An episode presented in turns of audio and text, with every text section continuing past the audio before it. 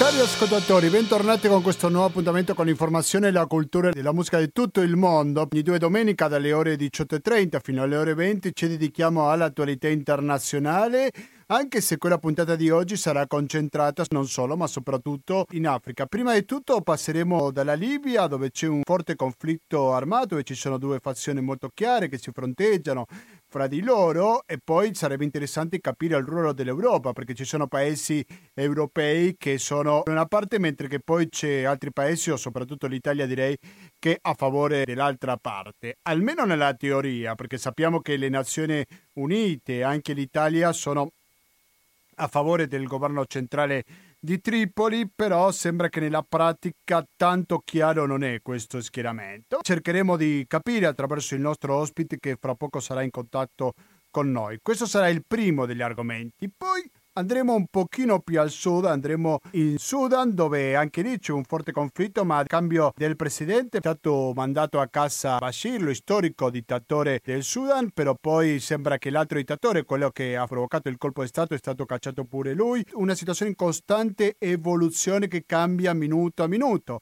Quindi avremo un ospite molto prestigioso che ci racconterà qual è la situazione oggi, 14 aprile 2019. E poi ci rilasseremo, per così dire, un po', perché parleremo di una mostra fotografica, anche se devo dire che l'argomento è tutt'altro che rilassante. Parleremo di una mostra che si è aperta qui a Padova, dove trasmette la Radio Cooperativa, che ricorda il genocidio armeno. Il giorno della memoria per gli armeni è il 24 aprile, quindi fra 10 giorni si commemorerà un nuovo giorno della memoria per gli armeni, e c'è una mostra fotografica che lo ricorda. Io l'ho vista ieri, molto commovente, ci sono alcune informazioni che veramente sconvolgono a chiunque di noi che è molto profano sul genocidio armeno, però noi ce lo faremo spiegare da una delle responsabili di questa mostra fotografica che ha luogo al Centro Culturale San Gaetano in via Altinate a Padova. Del cielo, degli uccelli, delle stelle. Parecchi argomenti vi ho detto, no? Ma di pubblicità non vi ho detto, che in nessun momento sentiremo, perché mi sono dimenticato? No, semplicemente perché abbiamo un conto corrente postale che sostituisce la pubblicità, al quale sono invitati a contribuire tutti, ma soprattutto chi è all'ascolto di Radio Cooperativa. Il desiderio. Il 120 82 301 è il conto corrente postale di questa radio. Il RID bancario e il pago elettronico sono i metodi alternativi per aiutarci a sopravvivere. Oggi siamo accompagnati da musica molto italiana, eh? Sentiamo questo brano e quando torniamo saremo con il primo dei nostri ospiti di questa puntata, che è in diretta il 14 aprile e andrà in replica il 21. Restate all'ascolto della Radio Cooperativa, torniamo fra poco.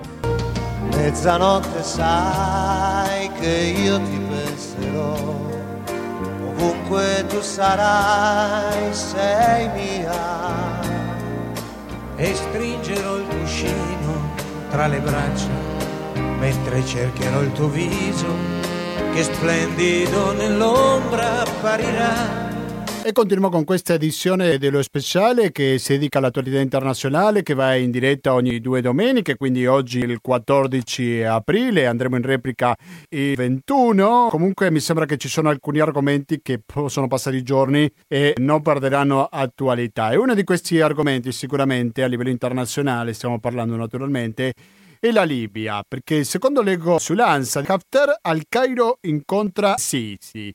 Presidenza egiziana hanno esaminato novità e sviluppi in un paese, lo ricordo, la Libia, in cui ci sono tanti interessi in gioco. C'è l'interesse della Libia naturalmente, però poi ci sono anche altri paesi. Ma per provare a capire un po' meglio questa situazione senza dubbio complessa è che in questo momento siamo in contatto con Giuseppe Acconcia, al quale saluto e do il benvenuto. Pronto Giuseppe? Giuseppe, mi senti?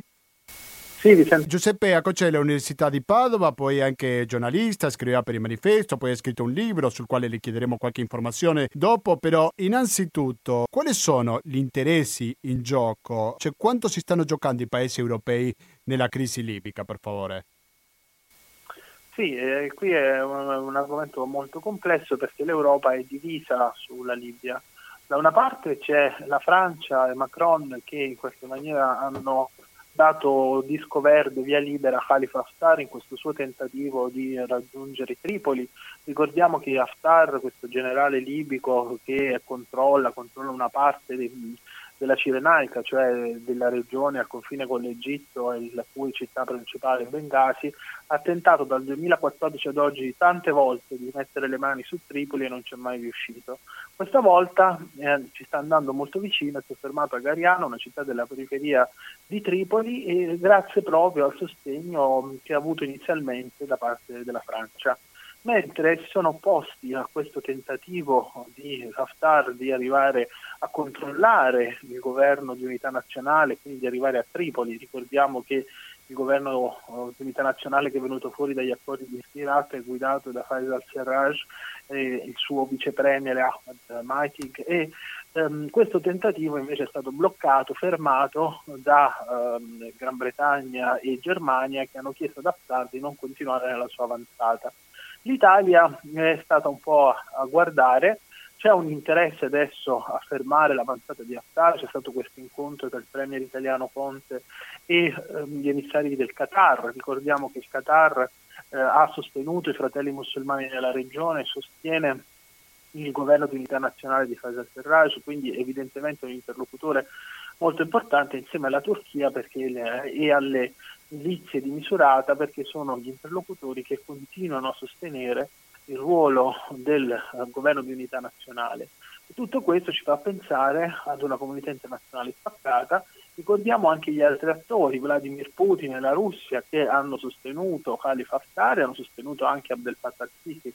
Prima ricordavi che Haftar si trova in questo momento in Egitto, che è andato a visitare al-Sisi. Il più grande sostenitore di Haftar è proprio il presidente egiziano, che si appresta ad affrontare un referendum che rafforzerà ancora di più i suoi poteri il prossimo 22 aprile, e poi le armi e i soldi ad Haftar arrivano, come sono arrivati in precedenza in Egitto, dall'Arabia Saudita, dagli Emirati Arabi, e queste cose essenziali, e a rafforzare sempre di più questo generale che potrebbe veramente mettere in crisi gli assetti attuali libici, anche se la Libia, sappiamo, è un paese molto fragile, diviso in tre grandi macro regioni, cioè la Tripolitania, appunto, dove c'è il governo di unità nazionale, la Cirenaica, che ha un suo Parlamento a Tobruk e una parte di questo Parlamento appunto ha seguito Haftar, e il deserto del Fecciano, da cui passano i migranti che poi vengono sfruttati dalle milizie libiche e detenuti costretti a subire torture e maltrattamenti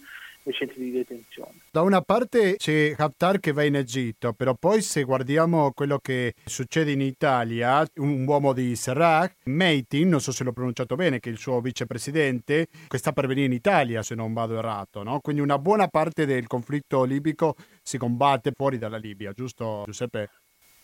Certo, ma questo ormai da anni. Dopo il 2013 e il 2014 in Libia è in corso una guerra per procura, ma poi è lo stesso stile di guerra che c'è stato in Siria, cioè sono le potenze internazionali a manovrare gli attori locali, e questo complica ancora di più le cose, perché poi in un paese come la Libia, dove ci sono tante milizie, le milizie cercano di accreditarsi come degli interlocutori credibili verso le grandi potenze internazionali, gli Stati Uniti, l'Europa, la Russia, e per questo diventa sempre più difficile poi trovare una soluzione al conflitto.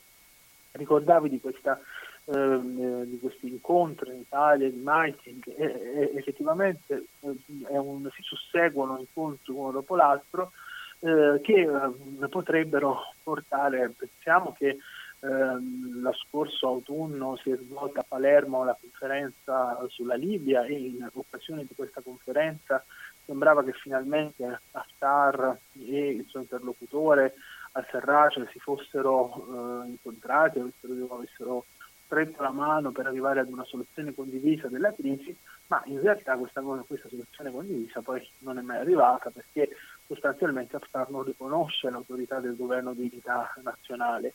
L'Italia però in questa fase sta facendo questo pressing diplomatico, che continuerà la prossima settimana a Gadamest, perché sarà in corso appunto in questa città una nuova conferenza di pace sulla Libia.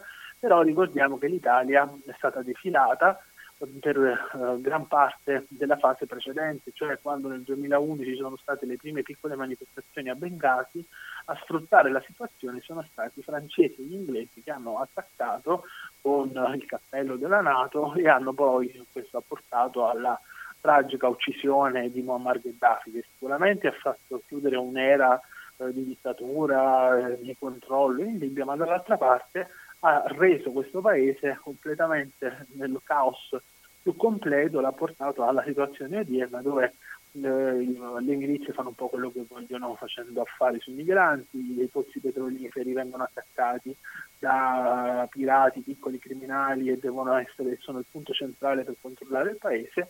E poi evidentemente la questione dell'ISIS è sempre stata all'ordine del giorno anche in Libia. Ricordiamo la presenza di jihadisti in alcune città come Derna e Sirte. L'ISIS è presente in un territorio non troppo ampio, no? Correggimi se mi sbaglio, Giuseppe, però vedo che da una parte c'è Sarraj, dall'altra parte c'è Haftar, che viene dalla Cirenaica, lo ricordiamo, però poi non c'è una porzione di territorio assai grande che viene controllata dall'ISIS, è corretto questo? Sicuramente rispetto alla Libia, la questione ISIS è stata un po' esagerata, nel senso che mentre in Siria i jihadisti avevano un controllo di un ampio territorio, in Libia non sono mai arrivati ad avere il controllo di territori ampi, si sono affermati soprattutto nelle città dove c'erano gli ex sostenitori di Gheddafi, perché una delle caratteristiche di ISIS è stata quella di mettere d'accordo gli uomini del vecchio regime, cioè le persone che sostenevano Gheddafi, ma così come era successo in Iraq con Saddam Hussein o in Siria con Bashar al-Assad,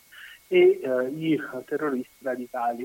Questo è successo in Libia in alcune città, e poi l'altra caratteristica di ISIS in Libia è che è stato rafforzato dall'arrivo di jihadisti, di combattenti che partivano da paesi vicini, quindi dalla Tunisia, ma anche alcuni dalla Siria.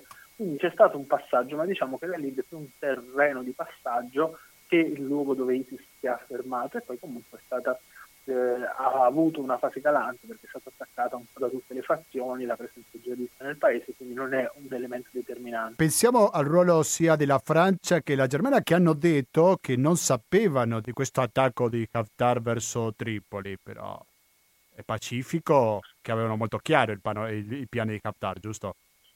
Certo, ma anche perché non è la prima volta che Haftar ci prova. Questa volta è stata più cruenta, si parla di oltre 100 morti, si parla di attacchi all'aeroporto di Mitiga, si parla di bombardamenti in città, da alcune scuole, quindi evidentemente questo attacco questo è dovuto al fatto che Haftar si è rafforzato per ingenti armamenti, finanziamenti che sono arrivati dall'Arabia Saudita e dagli Emirati Arabi.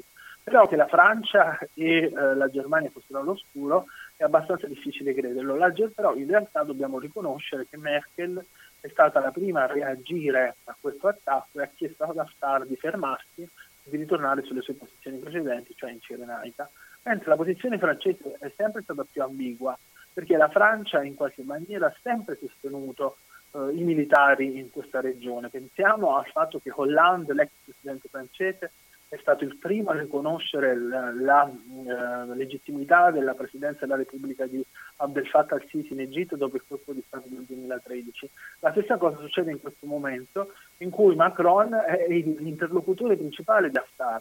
Infatti Haftar ha fatto vari incontri a Parigi, spesso incontra i militari francesi, e se la sua avanzata è stata fermata, oltre che dalle richieste degli Stati Uniti, della comunità internazionale e delle Nazioni Unite, anche forse da uno stop che veniva dalla Francia, ma inizialmente la Francia era sicuramente a conoscenza dell'ennesimo tentativo di Haftar di arrivare a Tripoli. Senza il sostegno della Francia o di altri paesi medio orientale, Haftar probabilmente neanche avrebbe pensato in poter portare un'offensiva di questo tipo, giusto Giuseppe?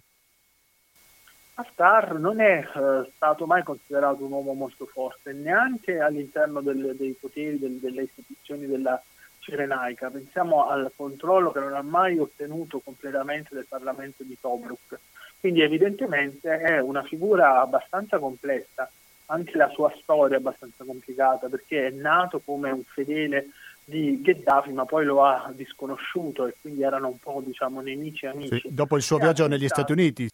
Sì, ha tentato poi di farsi diventare l'interlocutore principale della fase successiva, cioè dopo la morte cruenta di Gheddafi e poi dopo il ritorno dei militari. Però anche da questo punto di vista c'è una parte dell'esercito che invece continua a sostenere Tripoli e il governo di unità nazionale, così come c'è la milizia più importante, che poi è una milizia vicina alla Fratellanza Musulmana, che è attiva nella città di Misurata, che sostiene il governo di unità nazionale di Fayez al-Sarraj.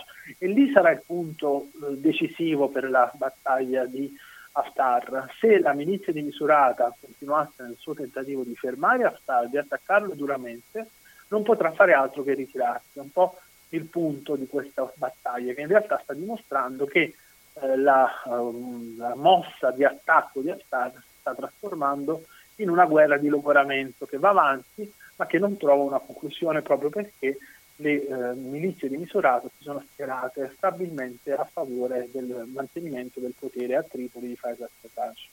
Una cosa che non ho capito, perché fino a poco tempo fa si era arrivato un accordo fra queste due fazioni e sembrava che tutto andava liscio, finché ha fatto questo colpo di scena Haftar, che in molti non si aspettavano. In effetti il governo di Sarraj lo ha chiamato un traditore. Come si spiega che i contatti diplomatici siano andati così avanti e a un certo punto tutto si sia tirato indietro? Qual era il gioco, se aveva qualche gioco in tavola Haftar per fare una mossa di questo tipo, Giuseppe? In realtà Haftar è sempre stato molto scettico sulla tenuta del governo di accordo nazionale. Quindi non si è mai fidato completamente? Non si è mai fidato. Ha tentato in una fase di essere il ministro della difesa, sarebbe potuto essere il ministro della difesa di questo governo, ma poi non ha mai accettato questo incarico, questa posizione, perché probabilmente l'avrebbe indebolito, e quindi in questa fase tenta di prendere il potere di tutto il paese. E questa cosa però, tu dicevi, non era evidente. In realtà la Libia vive nel caos ormai da anni, e il governo di accordo nazionale è stato sempre un governo molto debole, che non ha mai avuto la possibilità di controllare tutto il paese, neanche di controllare le milizie che sono attive sulle coste libiche. Pensiamo al fatto che anche attivare la guardia costiera libica per tenere sotto controllo i flussi migratori è estremamente difficile, ed è stato poi uno dei punti degli accordi. Pensiamo all'accordo Minniti e il governo libico per fermare i flussi che arrivavano dalla Libia. Quindi evidentemente le autorità libiche attraversano una fatica, una debolezza, ed è per questo che persone, figure come Haftar si avvantaggiano di questa situazione di debolezza a loro vantaggio, e poi ci sono potenze internazionali che lo permettono. Una di queste, appunto, l'abbiamo citata prima, la Francia. Io non posso salutarti, Giuseppe Acconcia, all'Università di Padova, senza chiederti qualcosa sui migranti, perché già era una situazione, prima dell'evolversi di questa crisi, già molto molto preoccupante, tragica direi. Ricordiamo la costante violazione dei diritti umani, omicidi, tutto quello che è successo nei campi libici, molti migranti che preferivano rischiare la vita in mare pur di non tornare in territorio libico. Adesso, dopo questa svolta politico-militare in Libia, com'è questa situazione? Evidentemente ogni volta che ci sono queste fasi delicate ci sono stati effetti sui flussi migratori. Appunto, citavi prima il nostro ultimo volume Migrazioni del Mediterraneo, che ho curato insieme a Michela Mercuri, docente dell'Università. Ecco, sì, stavo per chiedere su quello anche, prego. Ci siamo occupati appunto di questo tema. In realtà la cosa più interessante è come questa ondata di ritorno dei generali sia un po' un elemento che accomuna questi paesi, perché abbiamo parlato di Libia, ma pensiamo all'Algeria, e pensiamo come anche in Algeria, dopo la fine di quasi 20 anni al potere di Bouteflika, cioè dell'ex presidente algerino che ha rassegnato le sue dimissioni il 2 aprile, un presidente che aveva grandi problemi di salute, a gestire questa fase di transizione che porterà al voto il 4 luglio sono stati militari, anche se i militari algerini hanno dei poteri limitati rispetto ai militari egiziani o appunto, come dicevamo prima, del ruolo dell'esercito in Libia. E poi l'altro paese che sta attraversando una transizione in queste settimane è il Sudan. Anzi, in Sudan ci sono state grandi manifestazioni. Queste manifestazioni hanno portato alla fine del regime di al-Bashir, che è stato presidente del Sudan per 30 anni, uomo anche colui della Fratellanza Musulmana, accusato di crimini contro l'umanità per la guerra che c'è stata tra Sudan e Sud Sudan, la guerra in Darfur. Quindi evidentemente ci troviamo in una fase in cui ci sono movimenti, cioè dal basso i cittadini di questi paesi chiedono cambiamento, chiedono più diritti, protestano contro l'aumento dei prezzi, protestano contro l'inflazione, protestano contro il taglio dei sussidi, però anziché dare più spazio alla società civile, si dà più spazio all'esercito, quindi c'è un grande ritorno dei militari. Evidentemente questa cosa ha sempre avuto degli effetti sui flussi migratori. Il momento in cui l'ha avuta in maniera più evidente è stato il 2013, quando c'è stato il colpo di stato militare in Egitto, e in quel momento i migranti, c'è stato un aumento di flussi, del flusso di migranti che arrivava dal Nord Africa, ancora di più che se lo compariamo rispetto al 2011, quando ci sono state le rivolte di Piazza Tahrir, e sappiamo quello che è successo, cioè ci sono state manifestazioni di piazza in Egitto che hanno portato alla fine del regime di Hosni Mubarak. Quindi capire, raccontare le migrazioni serve, questo di solito non lo fa la stampa mainstream, serve a capire le dinamiche politiche che attraversano questi paesi. Pensiamo per esempio ai siriani che hanno lasciato la Siria, perché la Siria è attraversata da una grave crisi, da una guerra che ormai va avanti da anni, da una guerra civile che va avanti da anni, e hanno lasciato il paese, sono arrivati in Egitto. Una volta arrivati in Egitto brevemente hanno ottenuto cittadinanza perché c'era un presidente islamista e quindi sono stati accusati di essere sostenitori di questo presidente, l'ex presidente Cristiano Morsi. Poi quando c'è stato il colpo di Stato sono stati considerati tutti terroristi, cacciati dall'Egitto, comunque è stato sottratto loro il passaporto o la cittadinanza che avevano ottenuto, e sono arrivati in Libia aumentando i flussi che sappiamo che in quegli anni 2014-2015 in gran parte erano appunto cittadini siriani o cittadini curdi, e questo, oppure poi possiamo discutere dei maliani, possiamo discutere degli eritrei e di come da questi paesi sono arrivati per esempio degli eritrei per evitare la coscrizione, cioè il servizio militare obbligatorio. Quindi seguire e discutere di migrazioni da un punto di vista politico permette di capire le ragioni economiche e politiche per cui i migranti lasciano i loro paesi, e questo apre tutta una strada, per esempio, di critica rispetto alle politiche sul controllo delle migrazioni che sono state fatte dall'Unione Europea e da molti paesi. Pensiamo agli accordi con la Libia, prima abbiamo parlato brevemente, sono stati disastrosi, già lo erano al tempo di Gheddafi, lo sono ancora adesso. Pensiamo all'accordo con la Turchia, che ha trasformato la Turchia in un paese di una sorta di prigione a cielo aperto per i migranti. Quindi evidentemente la gestione dei flussi migratori tra Sofia, UNAFOR Med, Triton, Frontex è stata completamente sbagliata, e i primi a pagare le conseguenze sono stati proprio i migranti, perché gli miliziani e gli autocrati della regione hanno fatto affari sulle loro spalle. Tu prima parlavi del potere dei militari che si accresce, che non si dà tanta voce alla società civile, però ricordiamo che se parliamo di alcuni paesi, in particolare come l'Algeria, il ruolo della società civile o della classe media almeno è sempre stato centrale. Si è visto in queste ultime proteste che hanno fatto cadere un governo, una dittatura storica in Algeria, però non è sicuramente l'unico caso, no? Quindi dobbiamo parlare anche di questa centralità da parte di una buona parte della società algerina, giusto Giuseppe? Sì, però purtroppo questo ruolo, questa importanza che ha la società civile, non solo in Algeria, pensiamo al Marocco, pensiamo all'Egitto, pensiamo alle società civili di questi paesi, pensiamo alla Tunisia anche. La Tunisia, sì.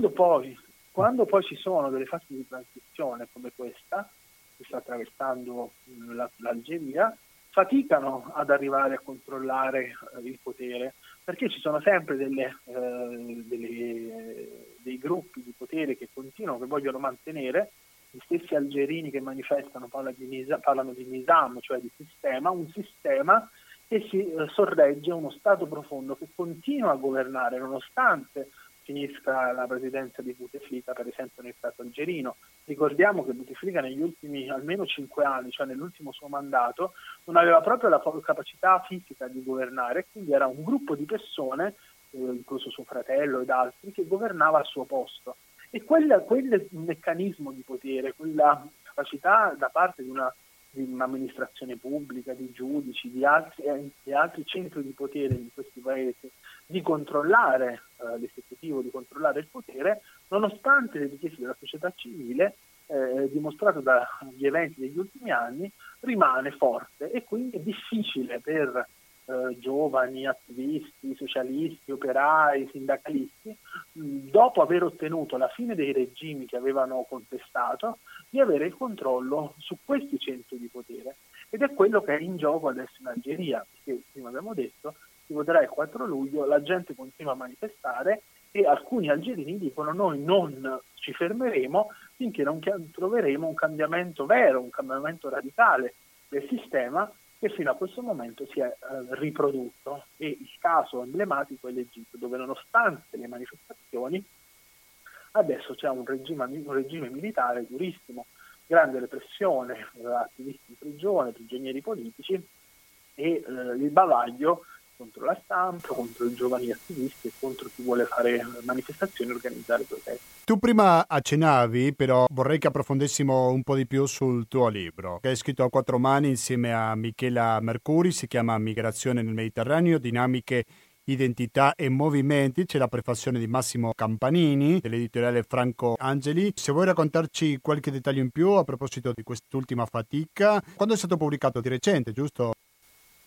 È appena uscito poche settimane fa, è andato in stampa, quindi sta avendo un buon seguito, perché è un tema molto di attualità, ma anche perché dopo tanti anni che ci occupiamo di Medio Oriente ci siamo accorti che un po' un tema trasversale che riguarda i paesi del Nord Africa e del Medio Oriente è quello delle migrazioni. Per tanti motivi, abbiamo prima parlato delle ragioni politiche ed economiche, ma un altro dei motivi che ci ha spinto a scrivere questo libro è stato proprio di capire come cambiano le identità nazionali degli abitanti, degli europei e dei nordafricani a seguito dei nuovi flussi migratori. E ci sono, secondo me, degli studi molto interessanti. Uno di questi è stato curato da Asma Tant, perché una docente turca che è firmataria della petizione Accademici per la Pace è stata costretta a lasciare la Turchia, e in questo caso lei ci ha raccontato la migrazione intellettuale dalla Turchia, ed è molto interessante capire come sono cambiate le cose in Turchia dopo il rafforzamento di Recep Tayyip Erdogan, che continua ad avere un potere sempre più forte, nonostante recentemente abbia perso il controllo delle città di Ankara e Istanbul alle elezioni amministrative, e come i primi a pagare le conseguenze siano gli intellettuali, gli accademici che sono costretti a lasciare il paese.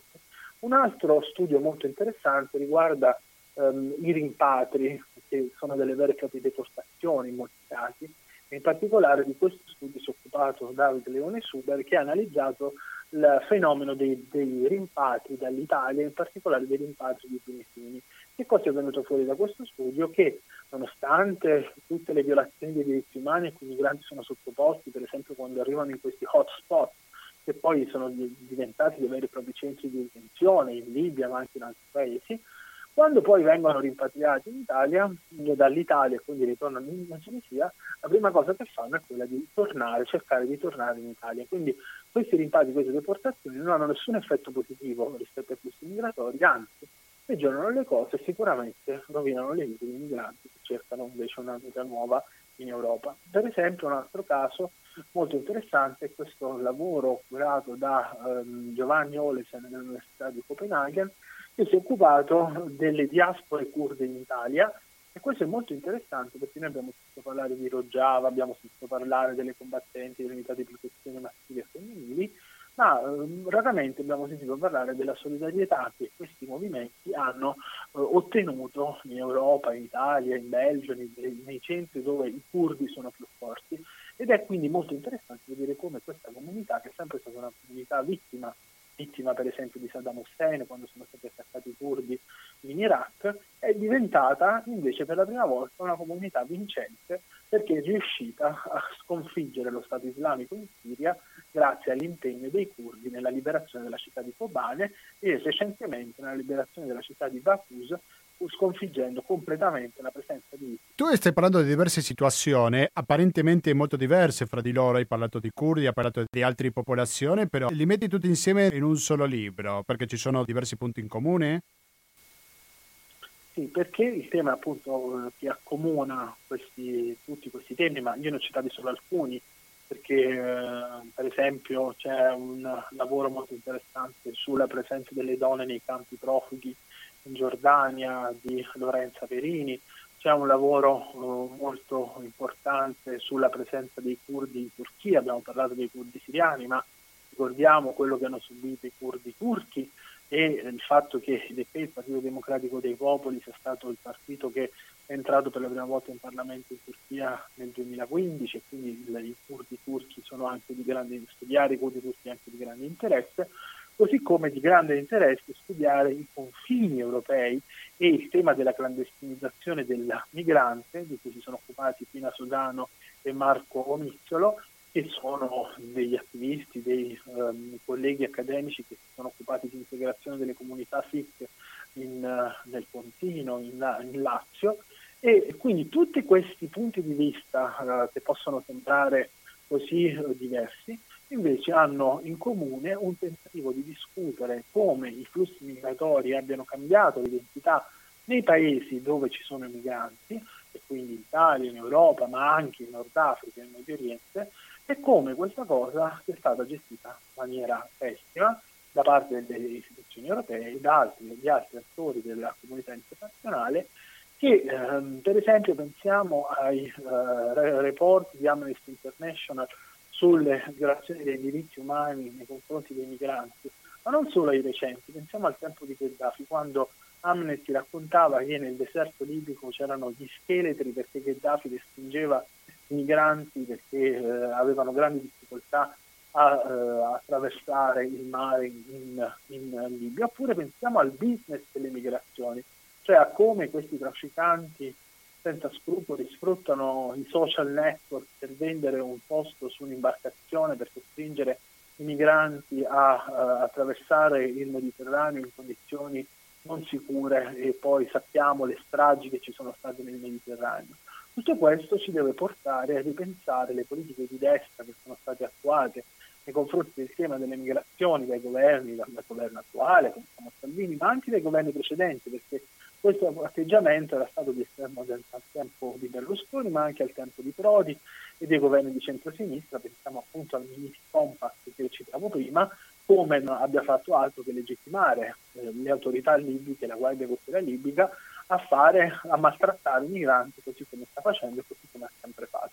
Quindi tentare di ridefinire, raccontare in maniera non mainstream, cioè dal basso, con l'uso di interviste, parlando con migranti, parlando con persone che hanno lasciato il loro paese perché si trovavano a scappare da guerra, a scappare da situazioni politiche molto complesse, a scappare da condizioni economiche molto difficili, ci permette di ripensare completamente il ruolo che i migranti hanno in questo momento nelle nostre città, nelle nostre comunità, e l'importanza che ha avere una comprensione più approfondita di questi fenomeni. Benissimo, io ringrazio molto Giuseppe Acconcia, ricordo il suo titolo Migrazione nel Mediterraneo, dinamiche, identità e movimenti di Franco Angeli. Grazie Giuseppe, ti propongo magari di sentirci relativamente presto quando ci saranno le elezioni. Ricordami la data, 20 luglio in Algeria?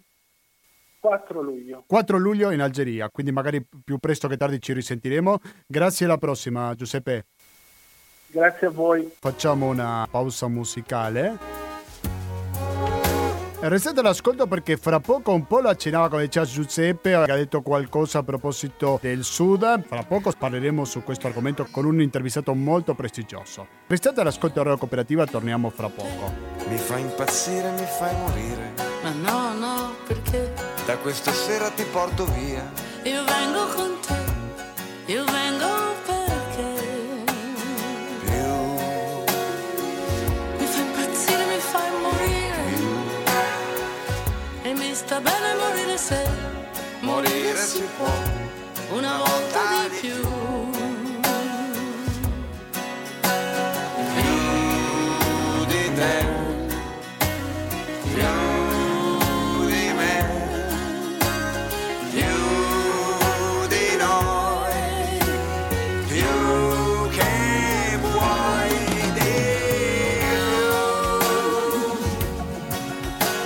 19:23, siete sempre all'ascolto di Radio Cooperativa. Se dico Radio Cooperativa dico FM 92.7 per pressoché tutto il Veneto, oppure il www.radiocooperativa.org per ascoltarci in streaming dovunque vi troviate. Uno dei paesi di cui si parla di più ultimamente è il Sudan. Guardando le notizie che ci sono uscite nelle ultime ore su questo paese africano, c'è un titolo che c'è sul Fatto Quotidiano ma anche su Africa Express che dice: il Sudan e il finanziamento italiano al regime morente. Un po' questo si collega a quello che stavamo parlando prima sulla Libia, il legame che ha l'Italia con diversi conflitti africani. L'autore di questo articolo è Massimo Alberizzi, al quale saluto e do il benvenuto. Pronto Massimo?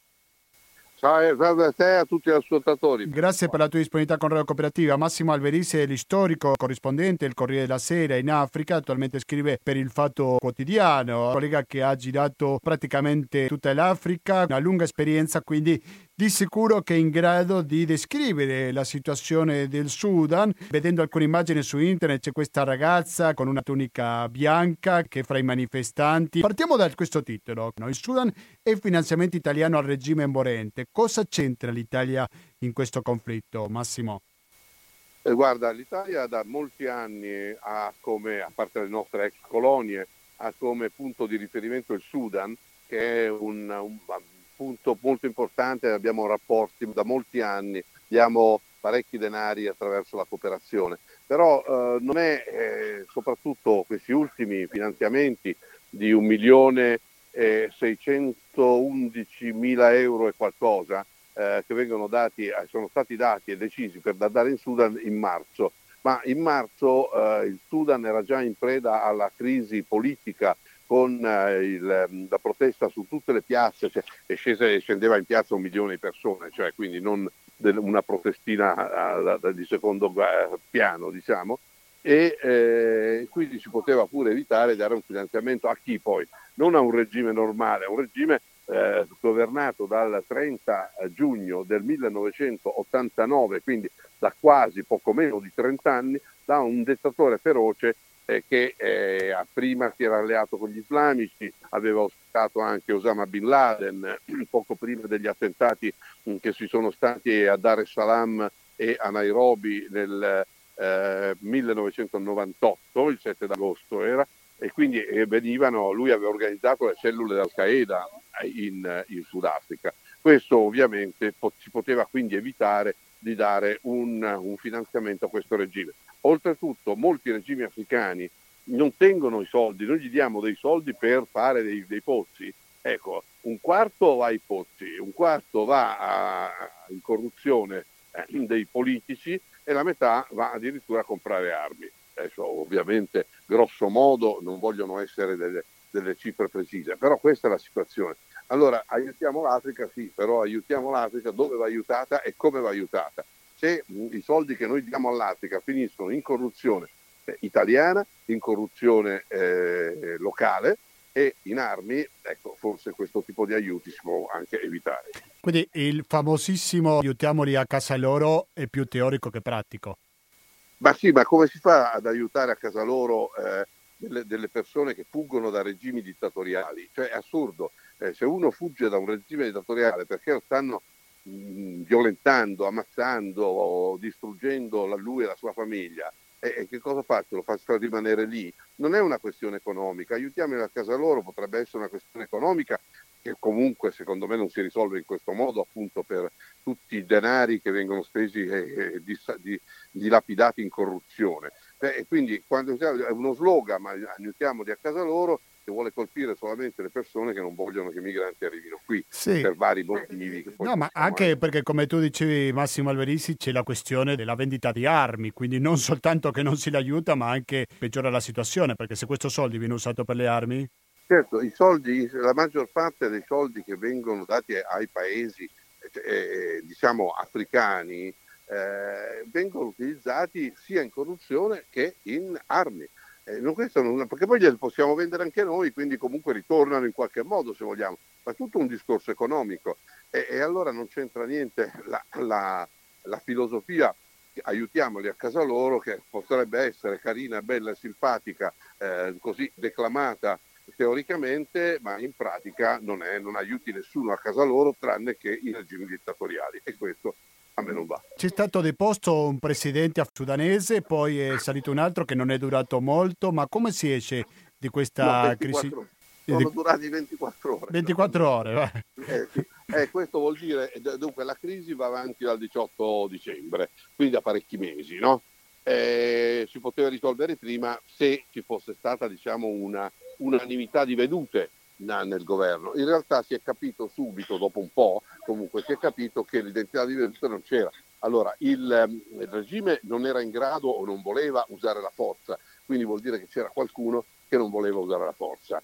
E quindi, diciamo, parteggiava in qualche modo per i manifestanti. D'altro canto non riusciva a democratizzare il paese perché c'era invece una parte che resisteva e quindi resisteva e avrebbe voluto evitare questa deriva democratica, chiamo deriva ovviamente tra virgolette, e quindi il risultato è stato che hanno agito con parecchi mesi dopo, probabilmente ha agito una parte dell'esercito, quella che è andata a costretto, secondo me, i due primi che sono arrivati a dichiarare appunto il regime è caduto, il Consiglio della rivoluzione militare prende il potere. Si sono presentati questi, lui e il suo vice, e hanno detto evviva evviva abbiamo vinto. In realtà questi due erano il ministro della difesa di al-Bashir, appunto del presidente, e il suo vice, e quindi l'altra, sia la piazza che, diciamo, la parte militare tra virgolette democratica o comunque aperta alle istanze della piazza, hanno detto scusate forse non quadra molto, quindi dimettetevi. L'hanno fatti dimettere e adesso il capo del Consiglio rivoluzionario è un signore che prima di tutto ha tolto immediatamente il coprifuoco, poi è un signore che comunque non è compromesso pur essendo un militare, ma è un militare di carriera, non è uno che ha fatto politica, non è poi sta diventato ministro della difesa come l'altro, e quindi ha una faccia più pulita, ed è accettato in qualche modo dalla protesta, dei capi della protesta, non hanno neanche dei capi. Io ho parlato con Giù, conosco anche molto bene il Sudan, ma non c'è un vero capo della protesta che possa prendere le redini. Anche questa dama bianca che è stata fotografata più volte, cioè, è stata veramente, ecco, questo è un caso mediatico che si dovrebbe affrontare. Sì, più figlia dei social network, diciamo, perché se non fosse stato Facebook o quanto magari non avrebbe avuto questa fama. Sì, ma lei è stata comunque fotografata, ha fatto questa cosa, ma sono state le fotografie dei media occidentali che poi l'hanno santificata, perché mi ha spiegato una donna, in particolare Omama Al-Turabi, che è una mia amica, che è la figlia di quello che era il capo islamico, che è morto un paio d'anni fa di morte naturale peraltro, un grande capo islamico del Sudan, ecco, Hassan Al-Turabi. Quindi io l'ho chiamata per sapere chi era questa, dico dammi il numero di telefono, mi hanno spiegato che questa sì è una delle tante che ha parlato, poi era bella, vestita di bianco, quindi no, è stata subito anche come immagine diciamo messa in vista, e allora i media italiani non solo italiani peraltro, pardon, scusate, perché l'hanno fatto anche i media americani. Eccola, questa è la capa, la lady, ha preso le redini della protesta questa signora, vedete? Allora tutto va bene, per carità, però non è vero che sia una capa, è una normale che ha preso, che durante le manifestazioni poi si è messa a cantare, in un paese musulmano, quindi fa più effetto il fatto che sia una donna e non sia un uomo, ovviamente, perché in un paese musulmano comunque il ruolo delle donne è sempre relativo, sempre secondario, quindi il fatto che sia stata messa a fare la capa, anche se dai media, è più, diciamo, dirompente come immagine. Quello che sto vedendo, ma è una visione proprio da profano della situazione sudanese, è che la società civile ha un ruolo importante. Possiamo dire qualcosa di positivo in tutta questa crisi, quindi che la piazza ogni tanto viene ascoltata? Guarda, considera che in Sudan c'era il più grosso partito comunista di tutta l'Africa alla fine della decolonizzazione. Il Sudan ha avuto l'indipendenza, ha guadagnato l'indipendenza nel 1956, e c'era un fortissimo partito comunista Non discuto il fatto politico del Partito Comunista, discuto il fatto, o meglio pongo il fatto che era un partito in un paese che quindi, pur essendo musulmano, era laico in qualche modo, no? Partito sicuramente laico, non islamista sicuramente, non islamico e non legato neanche alla religione. Quindi questo paese è stato, quando è arrivato il primo dittatore Nimeiri, era comunque un socialista laico, ma ecco, questo sarebbe bene comprendere la politica del mondo, non solo del Sudan, come uno da laico, socialista, un po' filosovietico se vogliamo. Poi, siccome c'era una forte tendenza islamica dei Fratelli Musulmani all'interno del Sudan, lui si è alleato con i musulmani, quindi si è alleato, mi ricordo, la prima volta che io sono andato in Sudan si beveva birra, la Camel Beer, famosissima, aveva una bella birreria che era a Khartoum. Ecco, qualche anno dopo Nimeiri ha detto niente, la birra niente più, basta, facciamo lui, che appunto probabilmente si ubriacava tutte le sere, anche questa prendetela come battuta ovviamente, sì. non riferite a Alberizzi, ha detto che Nimeiri si ubriacava tutte le sere, perché non è vero. Sì, ma sì. Probabilmente ecco, è verosimile, diciamo. Prima di salutarci, Massimo Alberizzi, vorrei che ci facessi qualche accenno su un altro articolo che appare su Africa Express. Il Mali sta precipitando nell'inferno, violenza generalizzata e non solo islamista, in cui si parla dei cambi climatici, della forte e costante crescita demografica, la povertà estrema. Quindi così parte l'articolo firmato da Cornelia Tueglis. Cornelia Tueglis è la mia vita. Grazie, poi la mia pronuncia sarà stata orribile. Mi scuso, vuoi accennarti qualcosa sulla situazione maliana? Guarda, in Mali la situazione è molto brutta, perché è un paese un po' alla frontiera, quindi ai limiti, quindi non è, anche se è un grandissimo paese. Ci sono moltissimi gruppi islamici, soprattutto nel nord. Io l'ultima volta sono andato appunto a Timbuktu, che è un famosissimo luogo dove c'erano anche dei retaggi che erano patrimonio universale dell'umanità, dichiarati dall'UNESCO, patrimonio dell'umanità, che sono stati distrutti da Al-Qaeda, che è arrivata appunto Al-Qaeda nel Maghreb islamico, si chiamano, insomma, una branca di Al-Qaeda.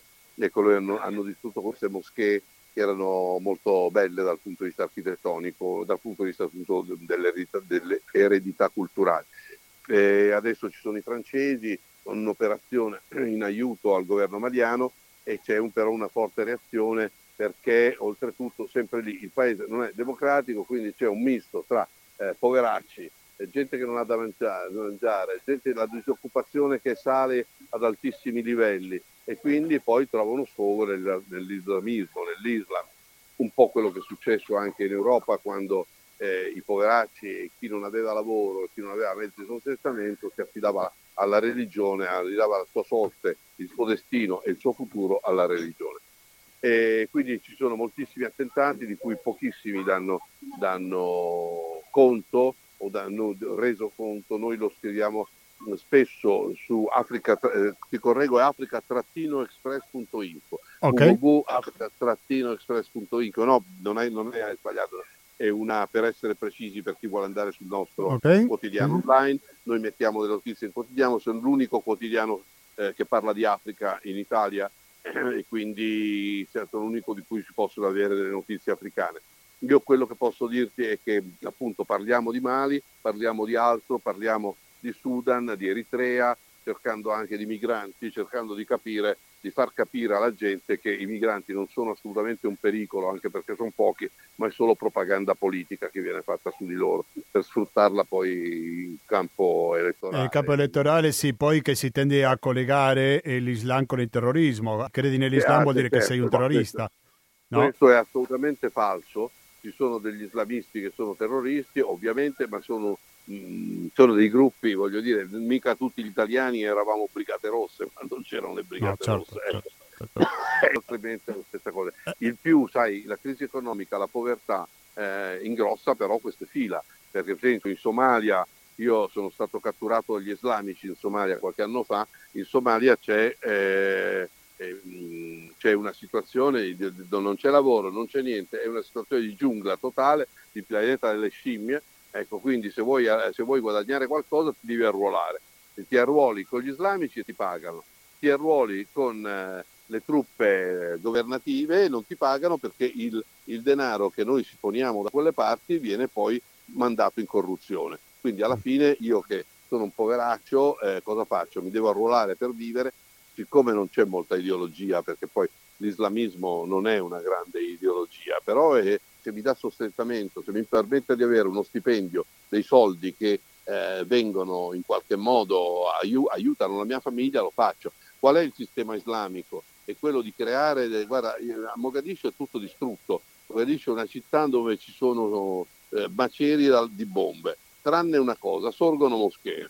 Allora tu cosa fai se hai una moglie e dei figli e devi sopravvivere? Vai in moschea, leggi il Corano, lo impari a memoria e poi alla fine c'è la mensa e mangi. Sì, sì. Tua moglie la devi velare, tuo figlio lo devi circoncidere, e metti alle tue bambine anche lì un burka che lascia visibili solo gli occhi, però lo fai, e credo che lo faremmo tutti noi, o sì, muori sì. di fame o ti comporti. Certo, e poi bisogna ricordare che tu me lo potrai confermare, che conosci molto bene l'Africa, che molte delle vittime del terrorismo islamico sono proprio gli islamici. Sì, sì, no, soprattutto questo, cioè noi mettiamo l'accento su hanno ammazzato dei cristiani, il che è vero per carità, ma le maggiori vittime del terrorismo islamico sono i musulmani, non sono i cristiani, assolutamente, anche perché nel mondo in cui noi ce ne scordiamo o non lo scriviamo, ma ci sono continui attacchi terroristici in Yemen. In Yemen c'è la guerra tra islamici, tra sciiti e sunniti, ovviamente, però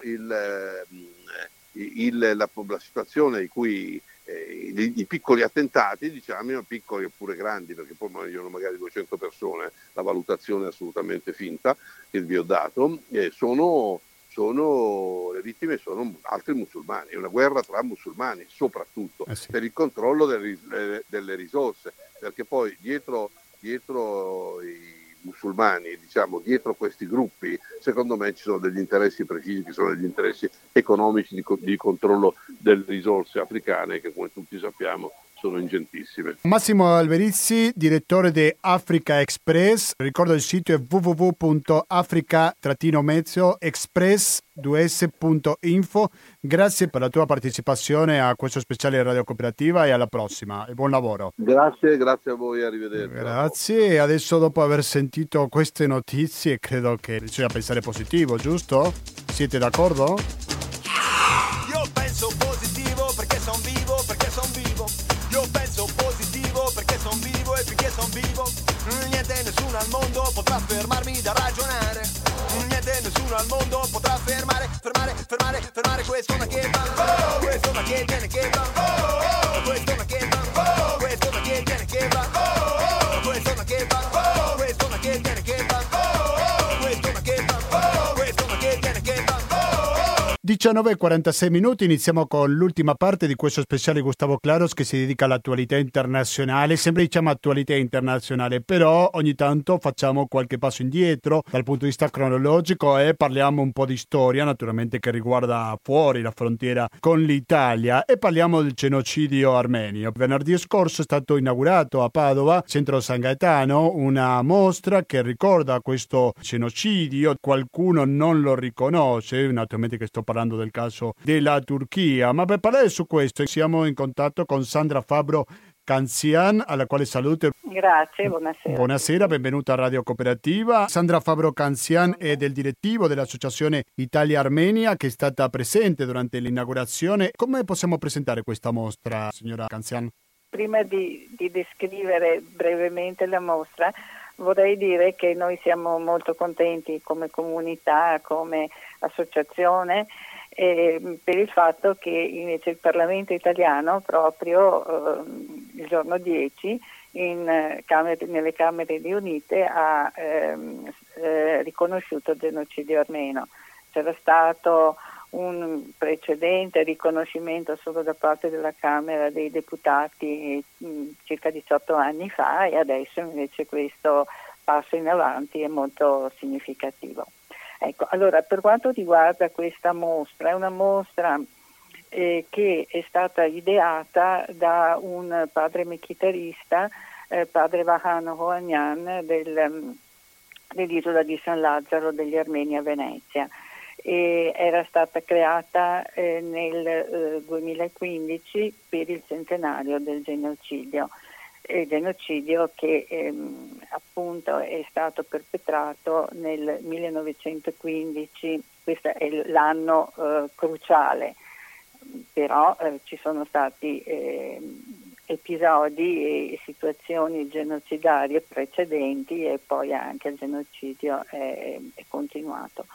Allora, per quanto riguarda il concreto della mostra, la parte principale è costituita da pannelli in cui ci sono delle fotografie dell'epoca scattate da testimoni occidentali che si trovavano sul posto.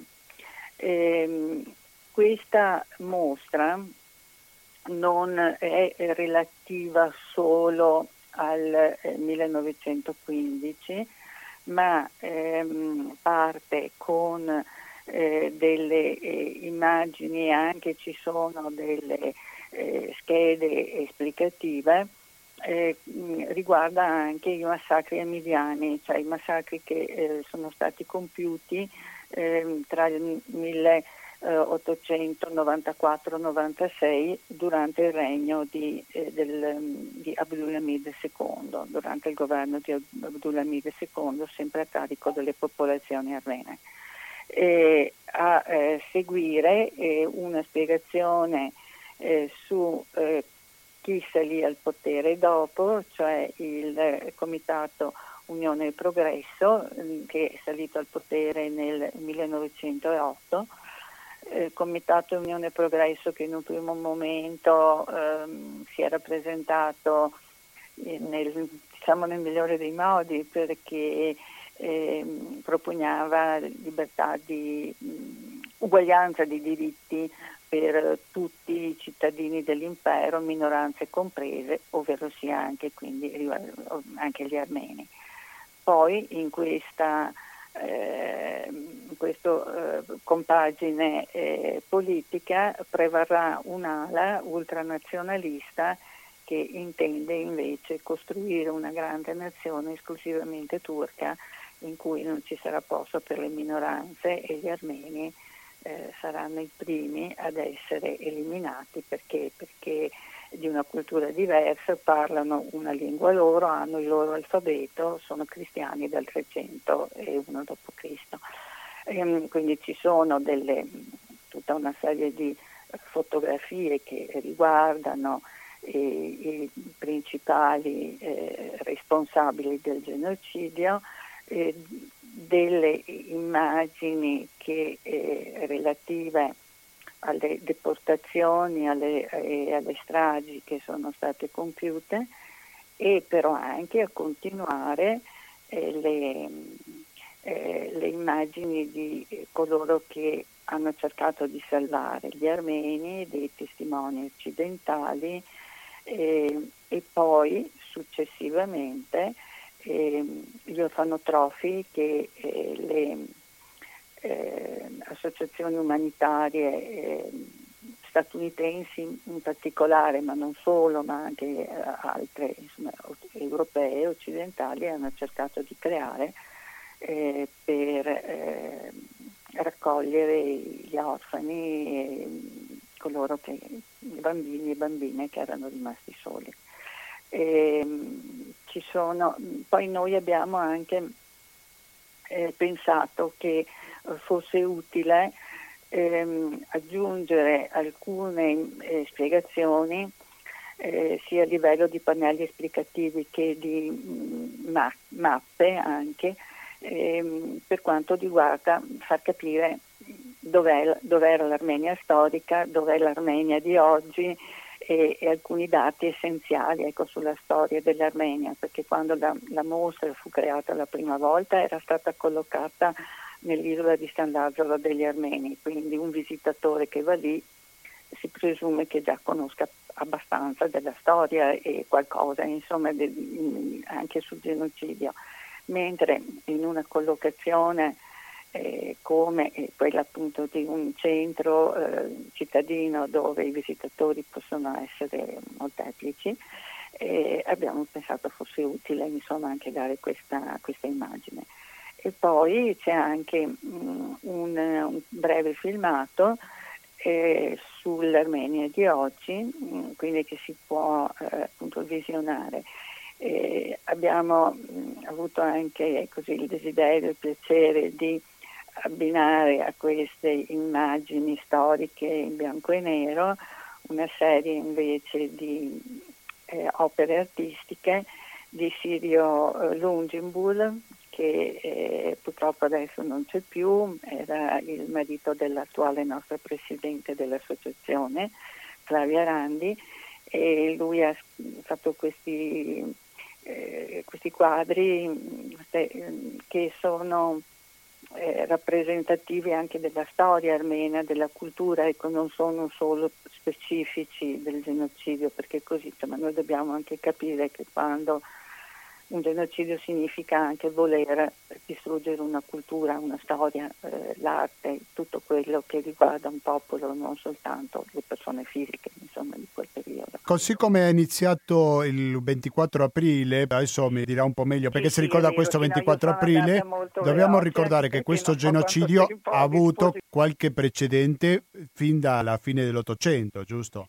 Sì, allora, il 24 aprile, e così poi, se poi mi permetterà, ricorderò che anche il 24 aprile quest'anno appunto ci sarà una commemorazione a Padova. Il 24 aprile è considerato il giorno della memoria per gli armeni. Il giorno della memoria in questo caso è il giorno in cui è iniziata simbolicamente e effettivamente la tragedia. In che senso? Nel senso che appunto il genocidio è dimostrato, il 99% degli storici e studiosi non hanno dubbi in tal senso, poi naturalmente c'è sempre il negazionista di turno, ma questi è stato pianificato e per pianificarlo si è ritenuto che si è ritenuto da parte dei perpetratori del genocidio che forse la cosa più efficace era eliminare la classe intellettuale, le guide spirituali del popolo armeno. Popolo armeno che appunto erano sudditi dell'impero ottomano, in questo caso quindi non avevano una loro nazione, ma avevano delle guide che erano guide religiose, intellettuali, tra questi per esempio il poeta Daniel Varujan, di cui sono state tradotte le poesie anche appunto da parte di Antonia Aslan, e lei ce l'ha fatto conoscere, al merito anche di questo. Quindi hanno eliminato in una retata con un pretesto, insomma, sono andati ad arrestare queste persone nella notte, hanno eliminato la classe intellettuale armena. Poi a seguire sono stati arrestati gli uomini, principalmente anche in tutti i villaggi, con dei pretesti portati nelle stazioni di polizia. Quando inizia la guerra, perché il genocidio è avvenuto in quel momento, è stato pianificato che avvenisse in quel preciso momento, ritenendolo più idoneo da parte appunto dei triumviri, che erano questi tre governanti, Talat Pascià, il ministro degli interni, Enver Pascià, ministro della guerra, e Jamal Pascià, ministro della marina, con altri loro consiglieri. E quindi sono stati eliminati gli uomini che non, invece di essere arruolati durante la guerra, li hanno mandati a lavorare in battaglioni di lavoro, costruire strade, ponti e quant'altro potesse servire per l'esercito. Terza fase, la deportazione delle famiglie. verso la città di Aleppo e poi nel deserto della Siria. Purtroppo per una questione di tempo non posso leggere una dichiarazione di un ministro dell'interno turco che ordina questo genocidio, che sono veramente sconvolgente. Per questo invito agli ascoltatori di avvicinarsi a questa mostra molto interessante. Ecco, ricordiamo alcune informazioni per così dire di servizio. Siete fino al 26 aprile la mostra, giusto? No, fino al 28. 28 aprile l'orario? Allora, dalle 9 alle 19. Dalle 9 alle 19 al Centro Culturale San Gaetano di Via Altinate. Al Centro San Gaetano, dalle 9, è chiuso domenica 21, insomma, che è Pasqua, insomma, ecco, ma perché quindi questi sono gli orari, appunto, che... È chiuso anche domani, lunedì, immagino? Previsti. E domani è chiuso, sì, e domani lunedì, è vero, è chiuso. E poi gli altri giorni invece è aperto con questo orario continuato. Noi come... È ingresso libero. È ingresso libero. Primo piano, prego. Primo piano, sì. E lì abbiamo messo anche a disposizione dei fogli con delle informazioni, con una bibliografia anche. E cercheremo di essere presenti il più possibile, però siamo un piccolo gruppo e quindi si fa tutto quello che... Sì, non si può garantire che ci sarete sempre. Io ringrazio molto Sandra Fabro Canzian, del direttivo dell'Associazione Italia-Armenia, naturalmente che vi auguro un buon lavoro, in bocca al lupo per questa mostra appena aperta, e a presto. Va bene, grazie, buonasera. No, se voleva aggiungere qualcosa, mi scusi se ho interrotto. Sì, prego, dica. C'è tempo, per favore, sì. Dica. Allora, dicevo appunto, mercoledì 24 aprile, poi una tradizione ormai diventata di Padova, c'è la commemorazione dell'anniversario del genocidio. Quindi alle 9:30 nella chiesa di San Gaetano verrà celebrata una Santa Messa proprio da parte dei padri mechitaristi. Poi nella sede comunale, quindi a Palazzo Moroni, viene deposta una corona d'alloro presso il bassorilievo. Che ricorda appunto i martiri del genocidio. Interverrà il signor sindaco, poi un rappresentante della comunità armena, il signor Vahè Mamougian, e anche poi padre Ahmad. Perfetto, quindi appuntamento fra 10 giorni per chi ci ascolta in diretta. Grazie mille e alla prossima.